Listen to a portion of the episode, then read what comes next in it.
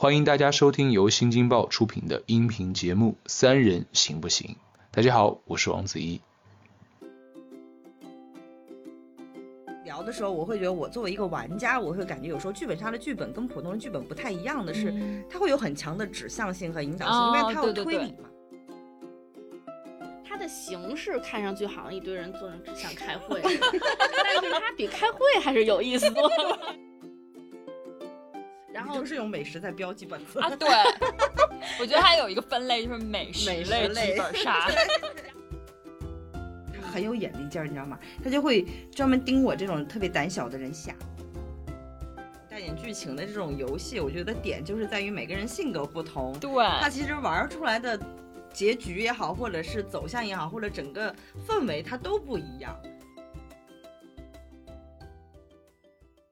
Hello，大家好，欢迎收听新一期的《三人行不行》，我是小 T，我是小木，我是小玉。嗯，今天三人行不行？不行，因为今天我们有四个人。我们最近的找来那个新出版社文乐文库的泡子来，主要是上次录完节目之后，一起在聊一些下饭综艺呀，或者什么的时候有提到，就是平常的休闲方式，比如看下饭综艺的什么《明星大侦探》啊，《密室大逃脱》对，《密室大逃脱》，然后包括线下也会去玩剧本杀，上期节目也聊了，对，所以我们今天呢，干脆再重新聚在一起，再聊一次。彻彻底底的剧本杀这些东 西，因为之前意犹未尽，嗯，剧本杀上头啊，剧本杀上头，而且，嗯，泡泡子来呢，他也能够帮我们从一个呃推理的一些角度，或者说就缜密程度来判断一下现在一些他这个剧本合不合理，或者说我们遇到过一些哪些不合理的东西，我们都可以来聊一聊，就当做呃我们这期节目也是你的下饭节目吧。泡泡子说他认识的一些就是原本写。悬疑小说的作家，其实现在都去跑去写作本杀的 剧本了，是吗？对对对，就是可能呃，也是另外一条发展之路。是不是作为悬疑小说的作家，在这个在目前这个行业里边，并不能够以做一个专职悬疑小说的作家来支撑起他的呃生活，所以他们会去写剧本杀的剧本呢？对，比较难，就是可能光靠出书的稿费比较难。就卖卖掉影视版权可能会能好一点。嗯，哎，那我想知道为什么去写剧本杀就能够生存呢？就是能够这个钱能赚到自己，他能够为生呢？但是又做悬疑作家不能，是剧本杀更赚钱吗？就其实我也不知道他他们双方具体就是如果写了剧本杀能不能就是很赚钱？就是应该有一些悬疑类的作家。他本身肯定是对悬疑作品很感兴趣，就是对这一类很感兴趣。他肯定日常生活中就是，呃，骨灰级玩家，可能就去玩过很多的那个剧本杀之类的。然后他有写这个构架这样的故事的能力，那他可能就会想说，哎，那我要不然我也试一试，写一个大家都可以参与进来玩的这个剧本杀。嗯，就会有人想尝试这个。嗯，可能还是跟。创作周期有关，因为我身边有编剧朋友，他们原来就是写电影啊、写网剧啊什么的。你想，他们有时候一个本子可能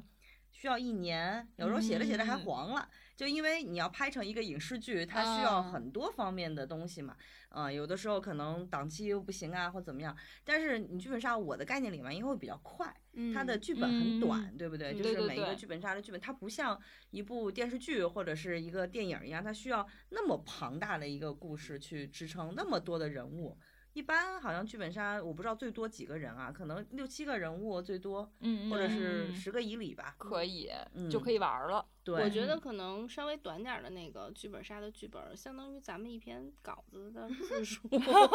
几千字吗？对，差不多。哦，但是，但是我我会有很好奇啊，就是其实剧本杀的剧本啊，嗯。聊的时候，我会觉得我作为一个玩家，我会感觉有时候剧本杀的剧本跟普通的剧本不太一样的是，它会有很强的指向性和引导性，因为它要推理嘛。就剧本杀的整个玩的逻辑是要推，我要从人物关系里去推谁是凶手，谁的动机这种的。那如果只是一个很少字数的大纲，会不会也不也不太能够推得出来？嗯，而且我觉得剧本杀其实还有一个难点就是。因为他得把戏份平均，就比如说我们四个人一起去玩，不能说这个剧本所有的戏都在小 T 身上，然后我们三个人就是啊没什么工具人，对，就得人人都是主角，对他必须得让每一个玩家都有一个参与感，都玩的挺好的，所以他还是得要平均分配他的那个线索呀，他的嗯搜证的一些东西啊，这个可嗯能跟写剧本和小说来说还是挺难的一点哎，但是嗯我有一个想法，这不就是现在正流行的群像剧吗？啊。对对对，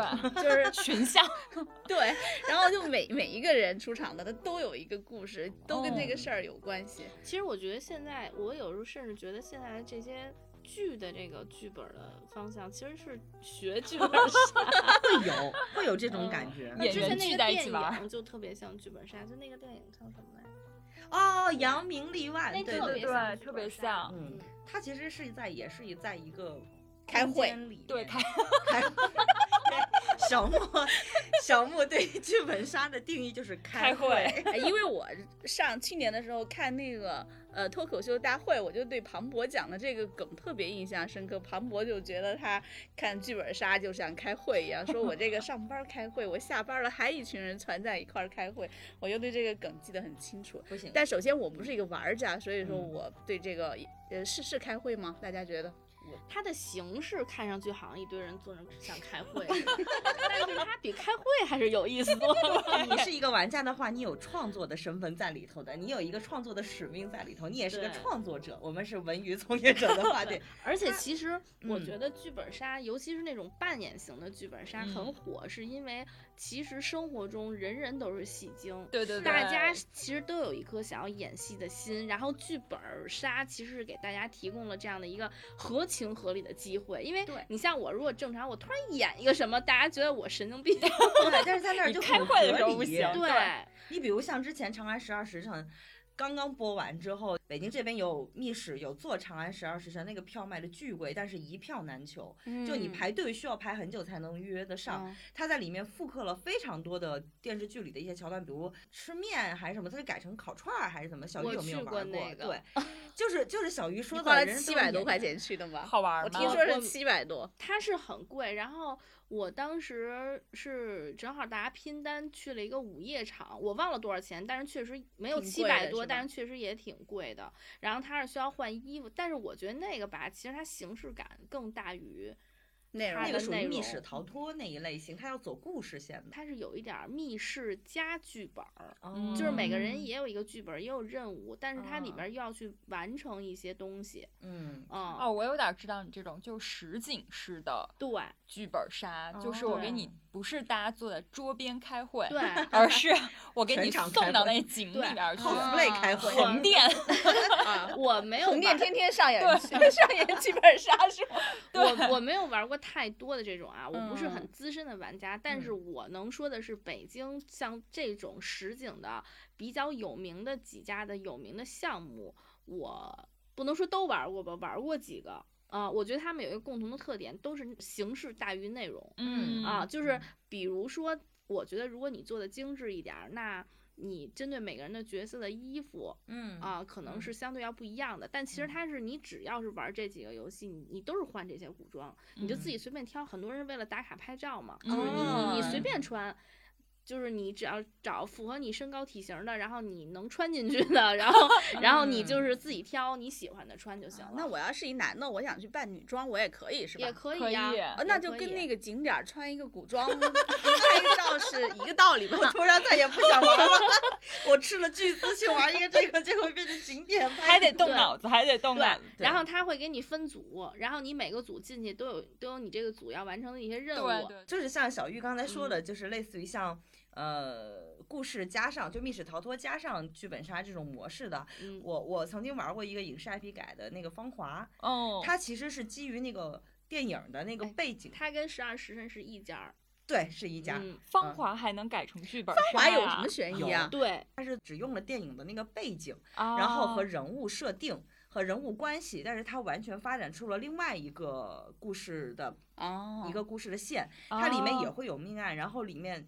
在我看来那是个恐怖密室，哦，对我当时之所以没有去玩芳华，就是因为它恐怖。它很恐怖，因为它是 你没玩的就知道了，没玩之前就知道恐怖的密室，他对对对，会写，因为我会哦问我说，嗯那这个里吓不吓人？他们说吓人，我说吓人那我不玩了。就像恐怖密室还会像你要辣要微辣还是中辣一样，他会给你写说微恐，嗯，对就恐怖那。芳华这个是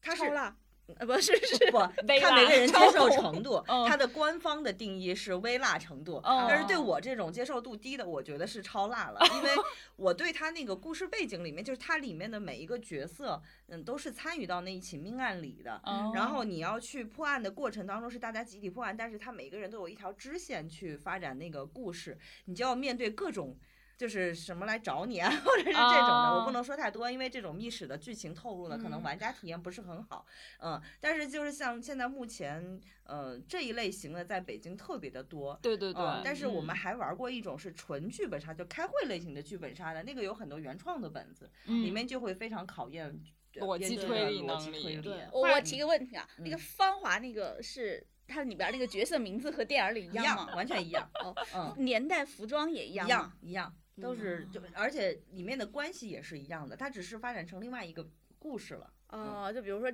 电影里这俩人谈恋爱，可能在那个剧本杀里这这个把嗯这个杀了啊，然后嗯，它有会增加一些新的人物关系，哦情敌的这种关系，它会新增加。对，明白了。对，但是人物的设定的角色，呃，背景都是一样的。那这个恐怖是突然有人跳出来，一个 NPC 出来吓大家一下呢？不是，是整个故事的营造的氛围，嗯就是你入戏了。基本上，比如说就声效、对音效，对对或者突然有人在后边看一个拍你一下，就是你看四 D 恐怖电影或者七 D 恐怖电影的感觉。对对对嗯，就是因为它首先的环境就会很昏暗呀，或者怎么样的呀，然后就是在处在那种那种环境下，然后包括他的像刚才他说的音音乐啊，或者嗯。各方面，而且我是营造了一个恐怖片气氛，拍摄现场，你就是在恐演员怖片儿里，对你就是演哦员，懂了。而且说实话，我觉得就是去玩这样的游戏的人，或者说去玩剧本杀的人，我们那会儿就说说你一定要投入，对对对，就是对玩剧本杀最忌讳的就是说你要有信念感。剧本里没写呀，嗯我这里没写呀你现在，不能对对对对说这个我的剧本里是这么写的，就比如说我问你一个，我问你一个你的背景信息，嗯，然后我说那你对这个人怎么看？你不能说我剧本里没写，就像演员综艺里面，你要有信念感，你要自己加戏，你要把自己带入那个角色，然后去考虑问题，对。嗯这个才有意思。这才是嗯剧本杀的魅力，这这才不是开会。如果所有人都是那种，那我这个里边没写，那确实是有点像开会。对对对，我觉得剧本杀也没有这么高的门槛儿，就是也不是嗯说你真的要演技特别好你才能玩儿，因为它会带领你慢慢的往下。比如说你是一个无辜的人，嗯然后这个时候我们三个人就硬要说这个事儿是你干的。那虽然说你的剧本里没有写说我怎么证明我是无辜的，但你肯定会想要去说服我们三个说不，你要相信我是自己的无辜的本能。对对，而且它会有一些剧情，你可以说，那我做这件事儿是为了什么？对对对，它会给你一些大背景的东西，你在正常人合理的逻辑下是可以说服我们的，我有一个疑问啊，就是剧本杀和什么狼人杀有区别吗？有有区别还挺大的。剧本杀它是有剧本、有故事的，对，狼人杀是一。个一个固定的对规则，嗯，这个剧本杀没有固定规则，嗯就是你每一次玩的剧本都不一样，每一次看到的那个规则可能都不一样，推出来的都不一样，然后你拿到角色也不一样，然后你判定你这个角色任务成没成功也不一样，嗯，花活儿挺多的。嗯对嗯，那有没有特别好的剧本杀的剧本被改编成影视剧的呢？我觉得有，我们可能也不会知道，知道因为它哦可能因为它的故事很短。嗯嗯，你要说呢，有没有作者从某一个老那个这个剧本杀里得到灵感？那我觉得肯定定会有。会有编剧什么嗯对嗯因为其实它的体量就相当于一个影视剧的一个大纲而已。对嗯对，所以大家才有这么多的空间可以去玩儿。你要写的太细吧，它可能你的角色的那种表达空间它也不是很多。嗯哎，你从一个专业的就是特别爱好悬疑推理的这一部分来说，你会玩剧本杀的时候会有哪些职业病吗？我觉得我剧本杀和密室逃脱都玩的挺多的。嗯，然后呢，我一开始的时候真的是非常执着于那种本格，真的很执着。直到有一次我玩了一个，我觉得可能哦有些人没有听上一期，不知道本格是什么意思。简单给大家介绍一下，本格就是说执着于纯推理。对对嗯就执着于盘逻辑，嗯，然后就被带入了一个真正的开会，那就感觉是在哦解高数题，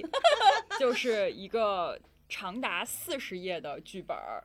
然后大家这么长的剧本，对，然后剧本杀现在越来越长。可能玩个六七个小时都是正常的。嗯，然后我们那个就真的有一种解数学题的感觉，就是发稿纸，然后最后在一个小黑板上，还给你们发稿纸，会有哦，对，而且会有，配黑板捋关系。对对对。嗯然后我至此就不执着于本科，开始执着于角色的创作。对，后来呢，我就开始执着于恐怖向的，然后就去了非常多的恐怖剧本杀，包括要扮上的那种，嗯哎，这是我啊，啊，cosplay，这是我一直不太能理解的，就比如说那种实景的哈，我觉嗯。得你要融入角色，然后你换上衣服，然后因为那些 NPC 他们也都是穿那种对就是剧情的衣服嘛，嗯就是我觉得还是能理解的。我觉得开会 然后 cosplay 在那开会，真是我理解不了的一个。他我觉得是这样，就是我玩过这种实景的嗯剧本杀，呃，然后我也看了那个《明星大侦探》，其实它的逻辑是一样的，就是。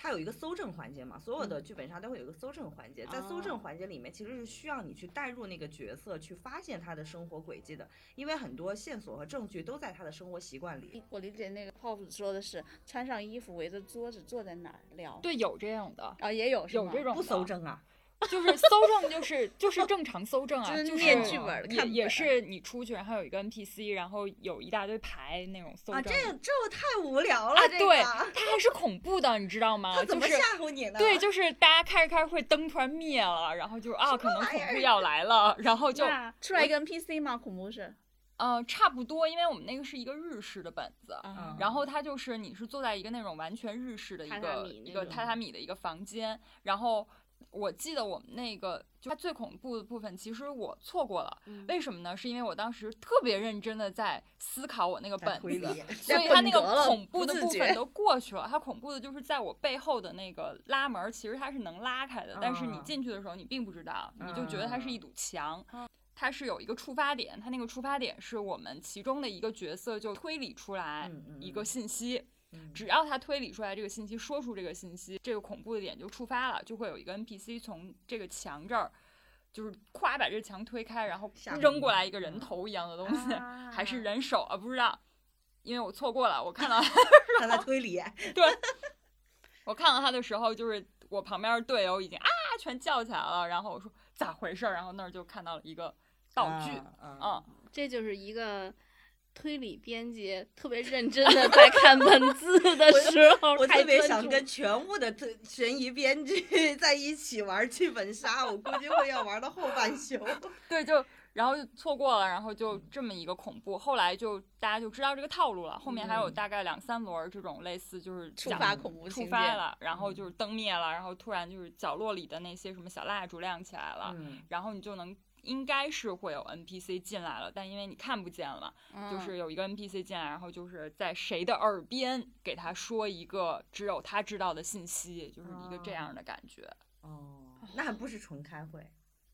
没有嗯太纯开，还是有场景的。有场景就只不过我们就没离开那个地方。你看我就没有玩过这种，哎，我玩的稍微高级一点点，我离开了，而且是 哦要分头离开，就是哦开会的时候说要搜证了。然后开会的按一二三四一号进去这个屋子搜，哦就二就是号进去那纯明星大侦啊明星大侦探对就是那种的，明侦那种它会有不同的就是角色，比如说我搜二号的，那二号的这个房间它是真的有一个房房间间的实哦景，对，嗯然后里面会有二号的所有的生活习惯的物品什么的哦这种在里面。那我只能说我们这个就是我这二十的，他那个 是我这一百百的，你那是二百对的。对对对哎，这个，那你你你办上吗？就是你去收证，你需要穿衣服哦嗯，那倒不需要我这还办上呢，我这是日式的，啊，那你一啊百五吧？那你是一百五吧？应该再贵点儿，应该再贵点儿。啥用，对，那人家那长安十二时辰还能吃串儿呢。哎呀，我跟你说，这个长安十二时辰，它所谓号称什么吃串儿，还有包子，嘿还有羊汤。为什么你把一个剧本杀分类了叫吃东西的剧本杀？因为他提到人家能吃 羊肉串嘛。就是虽然他吃的那个东西吧，你进去真吃了，你就觉得它不能成为它的一个嗯，卖 点，不能成为但加是价的一个但是你在某点评上看，就会很多人都去说这个点，这也是我很奇怪，就很多人是哦会冲着这件事儿去想去体验这个。你知道为什么我没有玩长安十二时辰的那个本子？嗯但是我在那个那个档期里面，他们上这个本子的时候，我在隔壁玩芳华，我就能闻到那个羊肉串儿。哦，是有有这个作用是吗？又恐怖又饿这种状态，你知道吗？所以就会很想去尝试一下。就凭什么我花了钱还在这儿受苦，然后对面的那个 但是我要跟你说的是什么？就是因为就是它这种游戏，它会给你的任务设定得特别满，就你从进去就开始这儿跑那儿跑去完成任务，对对你根本没有时间在那儿吃东西。不是，我想问一下，这个吃东西，嗯，这种设定的剧本杀是是自助餐吗？不是，你想什么 我的意思是可以无限量供应吗？是这样，就是你根据你的身份和你的就是不同的分队，他会。再进去，你有一个兜儿，那个兜儿里除了有一个就是你的剧本儿，还会有一些碎银两。然后比如说你的设定是一个有钱人，你的银两就多；如果你是一个普通人，你的银两就很少。然后进去会有这种在内部的这种银两上的交易，去买你要吃的对，你要拿这个钱去买吃的，不是你想吃就有。我给你讲一下它的那个顺序啊，就是到了这个地方，你第一件事儿是在进进到那个场实景之前，你们是有一个分组，嗯啊，它分组一般，比如说像十二时辰，它是分 A、B、C 一组，那他可能会跟你说，C 组是可能体要需要一些体体力的，对他可能会有嗯。一些体力活儿，然后你要你，然后比如 A 组可能是什么更倾向于什么脑力啊，什么 B 组就是我瞎说啊，就是 B 组是是一个什么样的，然后呢一而且像这种，因为一局差不多得有十几个玩家，经嗯。常是会拼场的，嗯。所以呢，大家呢就是会根据自己的人数啊，然后相互就是组成了 A 组、B 组、C 组，嗯。然后在这里边你再抽签儿，你到底拿到的是哪一个角色？嗯然后你拿到这些都确认好了，你再开始进去。对嗯然后我要说这个吃东，就上次我不是十二时辰玩的是一个夜场嘛，就等于我玩完了之后，人家就关门了，收摊了然后，所以我遇到了一个特别特特别可笑的事儿，就是他们就演了一通，然后最后大结局之后出来之后换完衣服。走之前要上一个厕所嘛，然后就看见里边的大 boss 在那刷羊肉串那机器呢，然后说辛苦你了，我们就走了，因为在里边就看海见到他大 boss，你知道最后然后然后。然后最后发现，所有的演员完了之后，还要当那个场工，在那儿收拾那些哦残局。太辛苦对了，是，所以其实就会有一种像沉浸式戏剧的那种体验。其实你对对对玩这对种，嗯，然后我知道的还有一家是号称吃火锅，对，就是它有一火锅店，你可以在那儿吃火锅。但是我看好多评论就是说，基本上那里煮的都是各种什么鱼丸、蟹棒，就是这种东西。嗯啊，你也吃不饱其实。然后包括咱们部门之前也去玩过一个，玩的是那个龙门客栈啊，啊，就是它也是套用那个剧情，啊也有里边儿嗯对它里边儿就是可以买包子、烧鸡，然后你都是用美食在标记本子啊，对，我觉得还有一个分类就是美食美食类类剧本 杀，然后有评论会说他们家的烧鸡非常好吃，然后就去了。问问他们在哪儿买的。你得听我的那个品尝的结果呀。然后我哦就特别，我就觉得他们这些人到底有没有味觉？因为那个烧鸡就明显是那种就是超市的那种真空包装的那种鸡，特别的咸。嗯啊，然后就是像这个这个龙门客栈，它在外面不分组，它是在外面分角色，然后至于里边儿你自己分组，就是你投奔谁，你就等于跟谁啊形成了一个派系。对嗯，你会有一些隐藏身份，比如说当时我老公拿到了一个隐藏身份，就是一个。公公的干儿子，那个 NPC 就老给他塞银子，然后他就有好多银子，然后最后那烧鸡包子都是他买的，然后我一口没吃着，因为我太忙了，我一直在里边忙着干活儿，就帮我的那个我选的那个头领去干活儿，特别的累。然后，当然我们还有一个同事，就是他基本上只在那儿吃包子和烧鸡，然后要干嘛都不知道。玩这种嗯带点剧情的这种游戏，我觉得点就是在于每个人性格不同，对，他其实玩出来的结局也好，或者是走向也好，或者整个氛围它都不一样。是嗯对你，你比如说像，呃，我在芳华那个本子里的时候，不停的在哭，但是哭呢好几种层次。不是谁哭？我你还要演哭，因为我入戏了，我是一个很好的演员。就是最开始是被吓哭，对，先刚夸完自己是很好的演员，然后就你知道吗？就是玩这一类本子里面的 NPC，就我觉得应该有很多专业演员都去干这个行了，他嗯很有眼力劲儿，你知道吗？他就会专门盯我这种特别胆小的人下，就是之后他会有些现场的互动嘛，他会即兴的互动，即兴的互动里面他一定会盯着那个最胆小的人，因为他要现场要有气氛，要不然你别人入不了戏。我就是被这种点名出来的，被吓过很多次。然后呢，到后半段你入戏了之后啊，你了解这个人物的背景、角色的故事之后，你就带入到他的那个身份里的时候，最后结局的时候，所有人出来像话剧演话剧一样，在我旁边，每人一段心理独白。我就哇哇的感动到哭，就我整个玩完之后就觉得很累，就是 就我觉得 我想知道都哭了吗？还是就你哭了？就我 啊，就所以我想说的是，每个人性格不一样，就是我可能是那种状态的人，呃，像你这种理性的，你就会觉得看我的戏比较比较 精彩一点。可能那些演员也挺害怕的。就是其实玩这种东西的乐趣啊，在于。我觉得就像你是一个演员，你会有那种明星在玩综艺或者明星我去演一场戏的感觉，他的嗨点是在这里啊，，我也觉得嗨点在这里，对，看就不再是推理了，是不是？对对对，我也觉得嗨点是在这里。就是因为他的嗨点在这里，嗯然后我有时候就会有职业病，就是。就是你真的，你这场玩的好不好，就是 NPC 的演技很重要，很重这也是我要的职业病。对，嗯，但是你们会审视跟你一块儿玩的这些组队玩的朋友吗？朋友会玩审视 NPC，、哦对因为我看老看见那个电视剧里边有这样的桥段，国产剧，尤其是爱情剧，这个男男主角带着女主角去玩这类的游戏啊，很恐怖。然后呢，这个女主角很害怕，这男主角就是说，这个男主角结果下来更害怕，就先哦跑了。然后这场游戏玩出来之后，这俩人就应该结束了。哦没有这么极端的情况，但我们确实有职业病会去审视 NPC 给你的反应，对，就是演哦。技，因为这个直接直接决定了游戏的体验。对哦我我觉得我特别幸运的是，我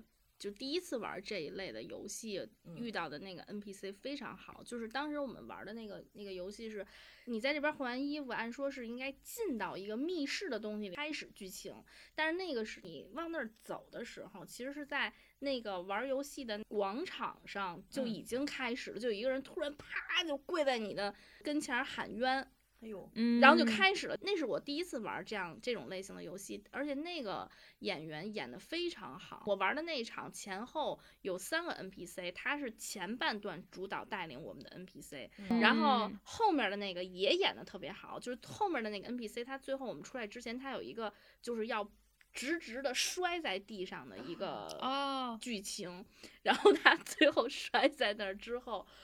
我们都就是快要给他鼓掌了，就是因为觉得哦他特别敬敬业摔的那一下。啊然后后来哦，因为他摔下之后，我们几个人要去解密解锁一个东西，他才能醒过来。由于我们解的时间太长了，我们就特别有负罪感，然后就会轮流跑到他那说：“要不你起来待会儿吧。”对，是我我懂小玉的这个感然觉。后然后嗯那场特别逗，我们是要几个人配合，就要共同完成一个机关。其实一开始我们找对了，但是可能因为手法以及它的机关有点哦老化，就没有摁对。嗯 然后那个 NPC 实在看不下去了，他的设定本来他是应该要就是晕倒在那儿，然后他最后只能说。就那样，就就是就是好像醒过来，很虚弱的告诉我们说，怎么解开？刚才那样就行，了然后然后我们就就会觉得就是又投入，但是也会笑场，但是又不是真的演戏，就是你整个是很欢乐的。对对对对然后能理解那种。然后我们出来之后就碰到了那个就是第一个带我们进去的 NPC，然后就是他也觉得我们给他的互动很好，嗯，因为像有些就是玩家 NPC 在跟你其实，在斗戏的时候你哦接不住，嗯然后，但是他觉得我们这一组接的特别好，然后我们就会聊天儿，然后后来知道他其实是中戏表演系的一个主任吧，反正就还是一个挺厉害的老哇师。嗯，我就很好奇，中戏的教表演的主任他为什么会去演这个 NPC 呢？纯粹是戏瘾吗？这个因为我当时没有采访他 对，但是我想从一个观众的角度啊，接着小玉和你的那个问题来答，就是真的一个好的 NPC 有演技的，他懂表演的 NPC 是给你的体验是完全不一样的，嗯而且包括就是你如果。带上了一个会演戏的朋友去，嗯体验也是不一样的。这个是我的亲身体验，就我玩的第一个本也是实景剧本杀那种，它是个谍战的本子，很多人都是第一次玩的时候入不了戏。嗯，就会很尴尬，会很直接的就会笑场啊什么的。然后到最后一环，它有一个审讯的环节，那个 NPC 出来的时候，那个气场，你能感受到那种好演员的气场，你知道吗？就一下子压过来之后，你就觉得哦，这个我是在审讯的一个角色里。然后正好身边有个朋友是中戏表演系的，他也很会跟那个那个 NPC 搭。就在那个场子里面的时候，所有人瞬间的就安静下来，他没有再嗯跳戏了，不会再觉得窃说窃私语。对，不会再觉得说哦，我是我是某个白领，我今天来是来演一场戏，我不会有那种跳出来的视角，就真的会沉浸在剧本里面去推，这个是非常重要。所以现在有很多，我听说是有很多专业的演员，可能这两年疫情有时候也不太能够有更多的工作机会，你没办法去演话剧啊或什么的时候，他就会想要活口，他就会去去演剧本杀这种的。而且，其实我觉得你去演剧本杀，他能锻炼一下演员的即兴反应能力的。对，因为嗯什么样给你的反馈都有，就是真的会有很多玩家会给你一些很奇怪的反馈的。嗯对对你要对记得住。还有一个特例，就我玩过一个本子，他就是那个，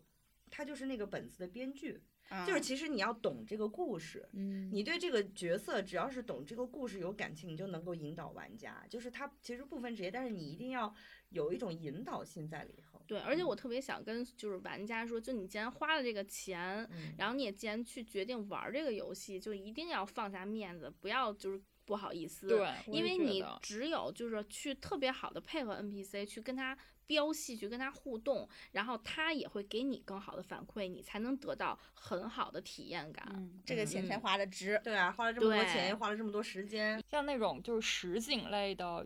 本儿来说的话，我真的就是恐怖的玩的特别多。像你刚才说的那种，就是特别多的人进去分队、分嗯组的那种。嗯我有一次玩，就是它的分组标准就是这个是微恐组，这个是特恐，然后就是会以恐怖系数来分组。我觉得这个很贴心哎。对如果是我的话，我我就会选微恐组，因为我其实不喜欢玩那种恐怖的本儿，我肯定不会选特恐组。对因为微恐组是不是他在里边受到的惊吓就会少一些？对对对，它的我觉得惊吓就会这个它等于设计就是符合了一大群人朋友能够凑在一起去玩儿，因为很多人就是相互这个程度不一样，对是的是的凑在一起。是的，而且其实像这种，就以我的经验，虽然人不好凑，但是还是一帮认识的人玩，要比拼对队要好玩儿，要好玩的。多。嗯对对对。但他这种如果对去玩的人的人数要求很高的话，你有时候可能也不得不跟别人拼对，是是吧？对，所以会有好多这样的群，就大家哦会拼。对，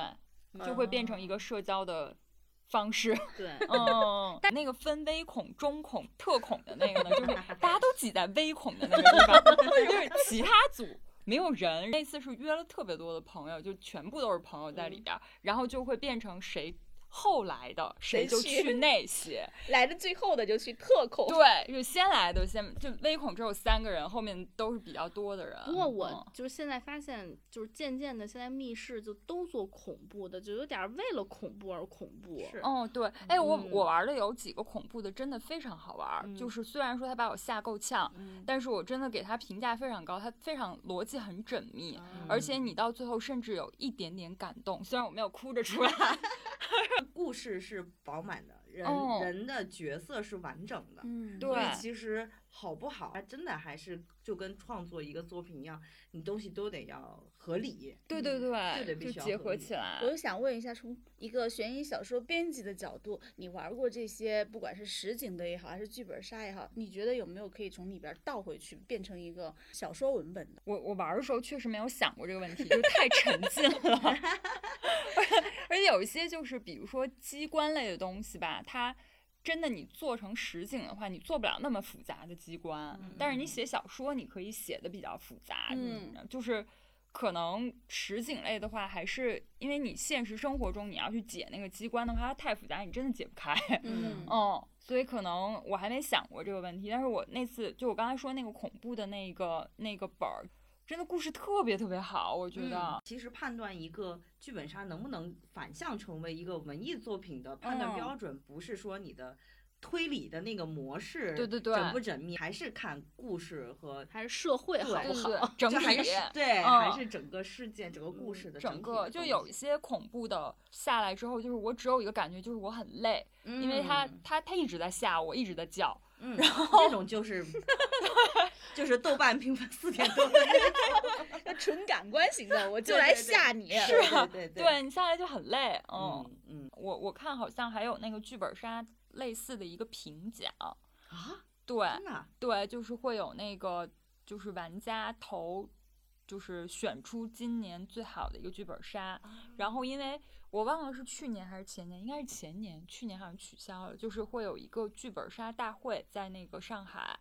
然后是专门的剧本杀，各个做剧本杀的这些公司过来交流，普通观众也可以进去，然后你就可以嗯体验各种剧本嗯杀。然后包括还有一些本子，你如果现在在那个 A P P 上搜的话，它会有城市限定本，嗯就是北京限定或者哪儿哪儿限定。然后这种限定，我听说都是质量会比较高的。为什么是跟是故事的背景只发生在不是不是就是你只有在这儿，对，只有哦你只有在这儿能玩着。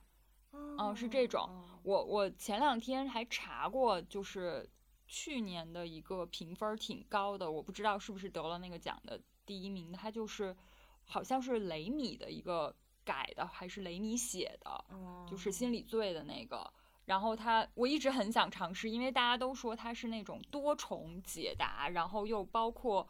呃，四十多个结局还是怎么着的那种。就感觉是一个信息量很大，然嗯后也是故事量很大的一个。剧本杀或者是密室逃脱类的剧本杀，它其实是有多种结局的。哦，对对对，这个是是一个常态的。哦嗯，那不就跟以前玩单机游戏什么《仙仙剑奇侠传》一样，可以玩出来很多结嗯局。对但对对，你那个是一个主角的很多结局，这个是因为大家对各可各自可能都有不同的结嗯局。它会影响趣别人。对，哎，那这样我都不知道他在创作的时候是不是难度更大呀？你得弄出四十个结局了。会肯定会更大，嗯，他要想好各个玩家可能会发生的状况吧，我不知道。对对，我觉得是。最后其实就是一个跟游戏差不多的，然后相当于你做了一款游戏，这个游戏的玩家里边可以玩出好多个结局来。其实相当于就是跟影视作品的那个剧本，就是长度短了，但它维度宽了。嗯嗯，所以就比如说像我玩的方法，那个剧本就会有很多玩家会去二刷、三刷，对他要不停的刷出隐藏结局，真的会有人会有人其实有点像现在可能呃还在一个萌芽阶段的一种叫互动剧的那种的，就适合这哦种剧本对杀多个结局，你触发不同的支线，那就是另一个剧情了。你触发了支线 B，你可能进了下一个剧情，然后再下一个再触发，它就可能是一个完全不同的结局。是这样，是这样的，是不是嗯听完之后想玩了？哎，兴趣了。这是你的职业病，一定要文本过关是吗？能说服自己。所以其实有些没有，我就觉得这有一种，这就跟我一个熟悉的那种，可能以前熟悉的那个经验吧，就对啊接上了。这不就是玩电脑游戏吗？啊嗯对，然后有那个感觉。我比如说我玩一个游戏，我这过了个桥，就相当于我触发了一个剧情，然后我可能就是另一种，然后在另一个地方我干掉了一个 NPC，那就是另一个剧情，它有不同的那个结局。对，有有的时候嗯。他会 NPC 会问你说你你选择这个还是选择那个，就是你可能是一个特殊身份的人，嗯。他会问你，然后你的这个选择你觉得是只跟你有关系，但其实他剧本里面是跟其他人也有关系的，你不知道那个人也做了一个选择，这就是一个就是特别传统的那种角色扮演游戏嘛。嗯 RPG，对 RPG 是嗯，所以现在像很多就是专业的作者、专业编剧下场去写剧本杀，它其实也是有有原因提升。了这个对对，它是有原因的，嗯，这个东西其实没有那么的简单，不是一个像我们前半段说的，是一个纯粹的剧本大纲。哎，这都可以开发成一款游戏了。那个你想一下，做一款游戏开发前期得多少那个编剧在那儿做这个不同的那种结局兑换，在然后这还要找种游戏挺。多的，就嗯是日本挺多游戏都是这种文本式的游戏，然后就嗯是，嗯、前一段时间挺火的一个叫《人狼村》，然后就是也是一个日本的游戏，就是你要不停的选，不停的选，它也是多种结局，然后它是多多线轮回的，嗯非常复杂，嗯，嗯，对，文本的游戏还挺多。好吧，成功的激起了我的 兴趣。我们这那我们这一 场节目对，终于可以心满意足的结束了。行，那我们今天还是挺开心的。所以就大家呃没事儿的时候就可以去尝试一下这一类型的，嗯，呃，沉浸于这些好的本子带来的快乐吧。当然前提嗯是好的本子，要不然会很生气。就是 对大家玩的时候，也跟小玉说的，就放松心态，啊、不要太较投入的玩儿，对，对，那好吧，嗯，祝大家嗯开心吧。好敷衍，好草率，好苍白。行，那这期节目就先这样，嗯，我们下期再见，拜拜拜拜拜拜